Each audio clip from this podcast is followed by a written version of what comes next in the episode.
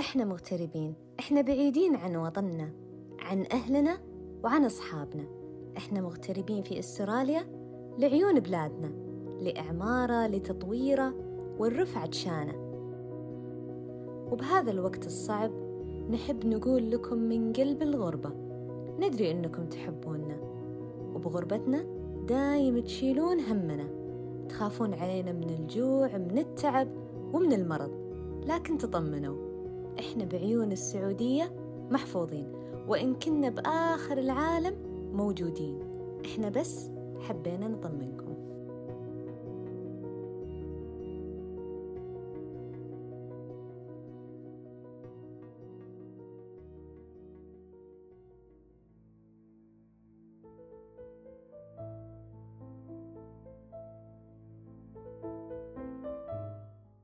في شهر مارش بداية أزمة كورونا اطلبوا مني إدارة النادي السعودي في نيوكاسل أني أبتكر فكرة نوصل من خلالها كلمة لأهالينا نقول لهم فيها إن إحنا بخير. والحمد لله. ربي وفقنا وقدرت أكتب هذه الكلمات وأسجلها بصوتي علشان ننشرها في جميع وسائل التواصل الاجتماعي باسمي واسم النادي السعودي. وهذا المقطع الصوتي هو اللي بدينا فيه حلقتنا. لكن علشان أكون صريحة معاكم ترى بوقت تسجيل هذا المقطع الصوتي أنا عن نفسي ما كنت مئة بالمئة بخير لكني بس حبيت أطمنهم السلام عليكم جميعا ويا هلا فيكم في الحلقة الثالثة من بودكاست للمبتعثين حكاية. أشكر لكم على تفاعلكم وردودكم وأتمنى لكم من قلب استماع ممتع في حلقة اليوم. والحين البسوا السماعات وارفعوا الصوت وعيشوا معانا الرحلة. اكتشفت أني نوعا ما محظوظة جدا لأني من مواليد شهر مارش الشهر اللي كل العالم مستحيل ينساه في السنوات الجاية. وعلى الرغم من أني متأكدة وعارفة أن كل سنة بشهر ميلادي راح يقولون لي اللي حولي أو أنت مولودة بكورونا. لكني مبسوطة بهالشي نوعا ما.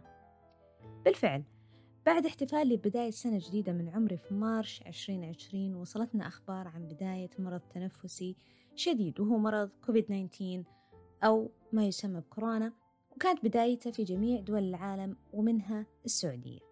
أتذكر وقتها قالوا لنا في الجامعة في أستراليا لا تخافون ترى أبدا مو موجود عندنا وحاليا ترى بس خمس حالات موجودة في سيدني اللي هي عاصمة ولاية نيو ساوث ويلز وترى الأمور كلها مستقرة وأبدا ما تخوف. إلا أن الخوف من هذا الوباء كان موجود وما نقدر نتجاهله. خصوصا لما بدت توصلنا أخبار تزايد الأعداد بالسعودية وهالشي ما أنكر كان له أثر نفسي كبير علينا كمبتعثين. لما توقفت الرحلات الدولية زاد الموضوع صعوبة من نواحي كثيرة. مثلا كان معانا مبتعثات موجودات في أستراليا بوقت الأزمة وأزواجهم كانوا في السعودية والعكس. هالشيء خلق نوع جديد من التوتر. اللي كنت أحس فيه بوقتها أن استقراري النفسي اختل توازنه. لأن قبل الأزمة كان شعور أني أقدر أرجع للسعودية في أي وقت أبيه وأن أهلي يقدرون يجوني بأي وقت ترى كان مريحني نفسيا. لكن مجرد ما لقيت نفسي من جد ما أدري متى أقدر أرجع السعودية وما في فكرة واضحة شنو بيصير قدام هالشي تعبني من داخل. لما بدأت الأعداد تزيد في أستراليا انتشر الخوف وتغيرت ملامح مدينة نيوكاسل اللي معروفة جدا بنشاطها وحيويتها. صارت مدينة باردة فاضية ما فيها أحد في الشوارع. بدأ الحجر المنزلي وهالشي تزامن مع بداية دراستي لمرحلة الدكتوراه. كل شي صار أونلاين اجتماعاتنا ورش العمل اللي نحضرها كل شي تغير روتيننا تغير بشكل كامل. وصرنا بس قاعدين في بيوتنا وبس نطلع للضرورة القصوى. يعني أروح سوبر ماركت بقالة وأرجع يوم واحد بالأسبوع فقط لا غير. هالشي كان متعب نفسيا. جلسة في البيت بين أربع جدران روتين ما يتغير. ترقب المجهول وما قدامنا إلا إحنا بس نتواصل مع بعض ونحاول نسند بعض ونساعد بعض على قد ما نقدر. وإلى الآن أنا ماني قادرة أنسى هذيك الأيام لما كنت أروح السوبر ماركت وألقى أرفف الأرز والطحين والمعلبات والمكرونة كلها فاضية حتى المناديل والمعقمات والقفازات والماسكات. تخيلوا صاروا عملة نادرة ممكن بس نحصلها بأعلى الأسعار في السوق السوداء. تنتشر فيديوهات الهوشات اللي قاعد تصير في ال supermarkets بين الناس على علبة منديل أو علبة معقم وهالشي من جد حسسنا بالخوف. باعتقادي أن حالة الهلع والخوف خلت الناس خلاص تبغى تستعد لأسوأ السيناريوهات اللي ممكن تصير في الأيام الجاية. فكان أفضل حل بوجهة نظرهم أنهم يكدسون عندهم كميات كبيرة من كل المواد الاستهلاكية والغذائية. فبالتالي خلاص الكل يشتري بالعلب وبالكميات جدا كبيرة وخلاص السوبر ماركت يصير فاضي. هالشيء خلى أغلب ال supermarkets والبقالات تفرض عدد معين من أي منتج للشخص الواحد. يعني مثلا علبة مناديل واحدة يقدر يشتريها الشخص الواحد وما يقدر أبدا ياخذ أكثر وهكذا. أنا ما أقدر أنسى كيف إني بهذيك الأيام كنت لما ألقى معقمات أو مناديل أتقاسمهم مع اللي حولي. ما أنسى صديقتي ابتهال لما كانت تشارك معاي الرز والمكرونة.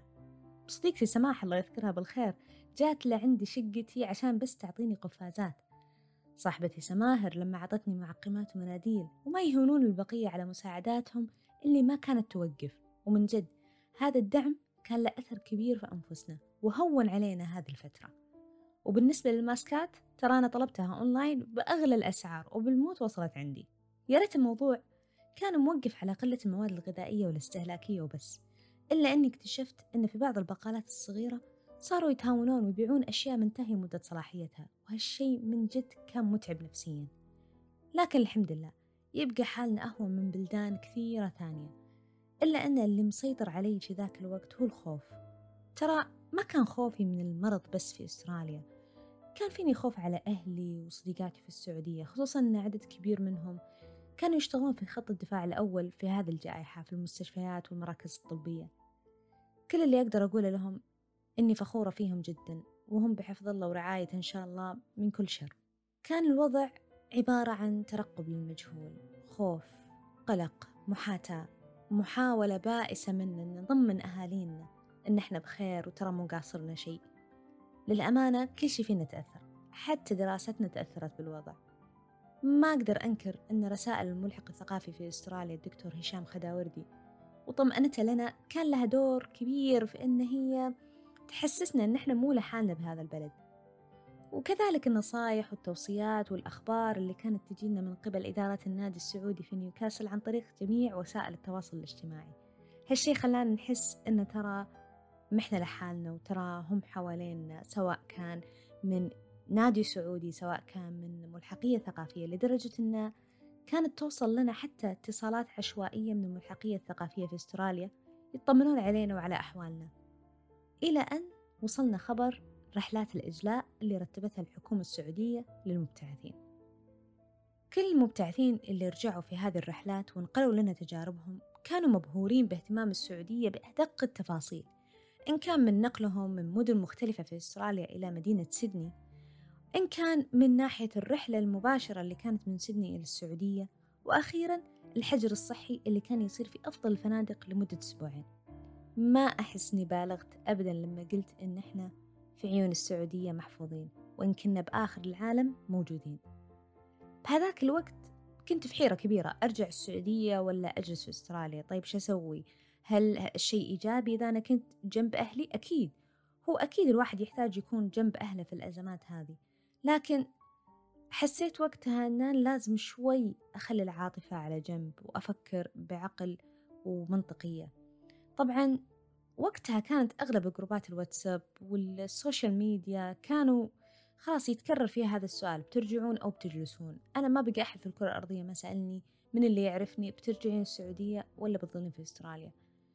أنا دائما كنت أقول لهم أن هذا القرار بيكون معتمد على ظروف ووضع كل شخص فينا. يمكن غيري يناسب أنه يرجع ويمكن أنا ما يناسبني أن أنا أرجع السعودية لأسباب كثيرة. يعني مثلا عن نفسي كان صعب أرجع السعودية وأنا ما أنهيت مناقشة الدكتوراه وهالشيء يتطلب أن أنا أكون موجودة وأن أنا أتابع مع مشرفيني خطوة بخطوة. فلو رجعت السعودية طيب احتمال أن الخطوط ما ترجع تنفتح مرة ثانية وما أقدر أرجع أستراليا عشان أكمل دراستي وإلى آخره من العقبات.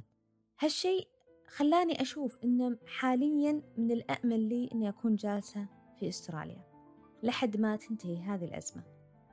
لكن الحمد لله في أعداد كثيرة رجعت السعودية وصلت بالسلامة من غير شر وبالعكس كانت رحلتهم جدا آمنة. اللهم لك الحمد.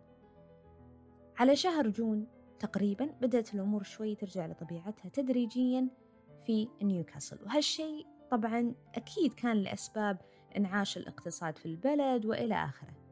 لكن كانوا مع اتباع الإجراءات الإحترازية. لكن خليني أقول لكم شغلة. أبدا الإجراءات الإحترازية ما هي مثل السعودية دقتها وتدقيقها. لا لا كانوا هنا الأوادم ماخذين راحتهم بزيادة يعني ولا كأنه صاير شيء. ما أنكر حسيت بالحياة رجعت لي لما بديت أداوم بالجامعة. لكن لا زالت الأمور في تقلب. يعني بأوقات تزيد الحالات وبأوقات تقل. بأوقات يحطون قوانين مثل منعهم من لبس الماسكات أو الكمامات إلا لو كان عندك أعراض. وبأوقات ثانية ترى صار لبس الماسك إجباري. طبعا إحنا مع الخل يا شقرة. يعني مرة كنت رايحة المستشفى ووصلنا عند البوابة وإحنا ماخذين كل الإجراءات والاحترازات. إحنا خلاص متعلمين من السعودية فإحنا كلنا كنا لابسين الماسكات وكذي. وصلنا عند البوابة سألتنا سؤال أنتوا عندكم أعراض؟ قلنا لها لا. قالت أجل ممنوع تلبسون الماسك. وبالفعل خلتني أشيل الماسك ودخلت المستشفى. أنا داخل المستشفى بدون ماسك في وقت أزمة كورونا. لكن كل بلد طبعا تختلف بقوانينها بس اللي علينا نسويه إن إحنا نتبع قوانين البلد اللي إحنا فيه كيف ما كانت.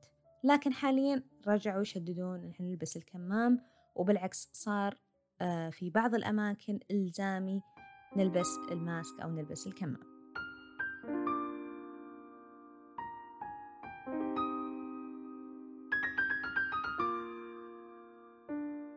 مشرفتي قالت لي كلمة أحسها أفضل كلمة ممكن نوصف فيها هذه السنة عشرين عشرين. قالت لي الشيء الوحيد اللي إحنا متأكدين منه في هذه السنة هو اللا أكيد. بالفعل. هذه السنة غريبة جدا غير واضحة الملامح. ولا أزال إلى الآن ما عندي إجابة للسؤال اللي دايم أنسأله. متى راجع السعودية؟ اللي صار في هذه السنة خلاني أمتن لكوني سعودية. أمتن للنعمة العظيمة اللي ربي رزقنا فيها. اللهم لك الحمد. إحنا موجودين يعني في بلد يعني موفرين لنا كل سبل الراحة مهتمين فينا من ناحية الصحة والتعليم وإلى آخره. اللي صار في هذه السنة خلانا نستشعر النعم اللي عندنا نستشعر حتى الطلعات اللي كلنا نتأفف منها نستشعر حتى نعمة الجمعات اللي إحنا نستثقلها ونقول يا الله مالي خلق أشوف فلانة مالي خلق أشوف علتانة أنا مالي خلق أطلع وأقعد معاهم وإلى آخره. خلانا نستشعر نعمة الذهاب إلى الدوام أو إلى العمل آه، روحاتنا للجامعات للمدارس الأماكن عملنا كلها أشياء لولا هذه الجائحة ترى ما كنا استشعرنا نعمتها. لكن على الرغم من صعوبة هذه السنة علينا إلا أني كل ثقة بأن راح يجي يوم وراح يكون كل اللي صار ماضي نحتفظ فيه للتذكار وبنرجع من جديد للحياة كأن ما شي صار. كونوا بخير وتفائلوا دائما بالأفضل. نشوفكم الحلقة الجاية من بودكاست للمبتعثين حكاية. السلام عليكم.